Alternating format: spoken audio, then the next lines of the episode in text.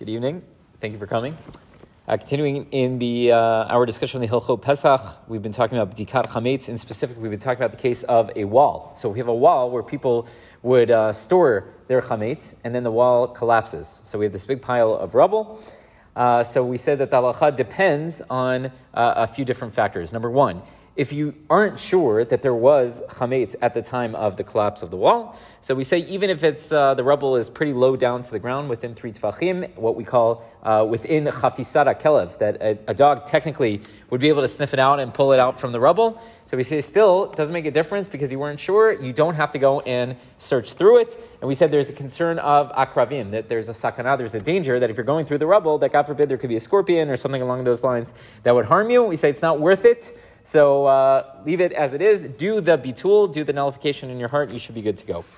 We said, if, however, you know for certain that you had stored your uh, pizza in the wall that day and then it went ahead and it collapsed, so he said, there it depends. If it's within Gimel Tvachim, so if it's within this uh, uh, I guess whatever you want to call it, measurement that uh, the dog might be able to uh, sniff it out and pull it out. So we're concerned, and we say you should go in there with a uh, mara v'chatzina. You should go in there with your pickaxe and your uh, shovel, and assuming there isn't going to be 100% uh, danger, and you should go and you should get it out of there because we're worried that the dog's going to pull it out on Pesach, and you're going to have a problem because you own that chametz. If it's higher than gimel tfachim, and the dogs aren't going to pull it out necessarily, or we're not at least concerned that that's going to happen, so then we say it would be enough to do the bitul. You could just do the, nullification, vidayo, and that would be uh, good to go. You wouldn't have to actually go and find it. We did say, though, that you have to make sure that you do the bitul before the shot isur, before the time that chametz becomes prohibited. Because if you do it after the fact, so now you technically own that chametz, it's problematic. We say at that point you would actually have to go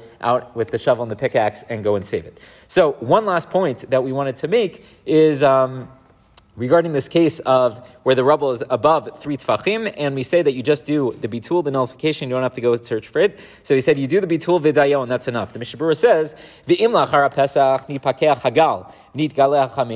So let's say uh, after Pesach, right? They're clearing out the rubble, and sure enough, there's your chametz, right? The very chametz that you lost uh, before Pesach, right? Maybe pizza wasn't a good example. I don't know, your granola bars. but something that you would still technically be willing to eat. So we say harehu mutar. It would be permissible for you to eat that chametz.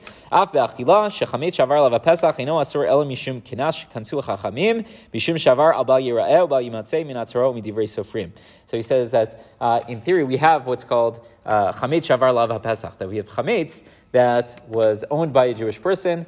Um, so there's a kanas, there's a penalty for that chametz. You're not allowed to consume it. You're not really supposed to derive any benefit from that chametz.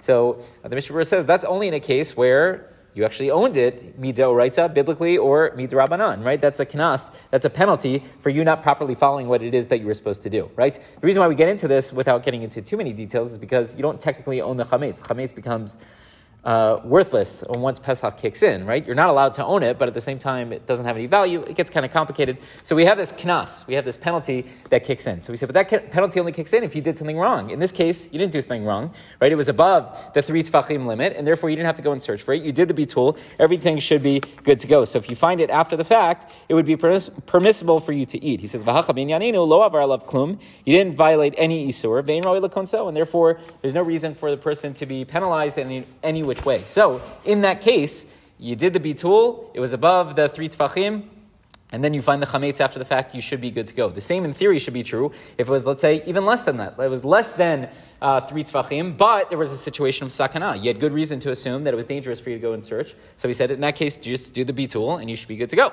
So if after Pesach that chametz presents itself, you should be good to eat it as well. Similarly, in the other case, right, where you didn't know if there was chametz, and was, we said even if it's less than three tfachim, it's more than three tfachim, in that case, doesn't make a difference whatsoever. If you find it after the fact, you should be good to go because in all these cases, you followed the necessary rules, and therefore there's no re- reason to penalize the owner of the chametz. So after the fact, it would technically be okay, assuming you followed those rules. Rabbi Chanan ben Omer,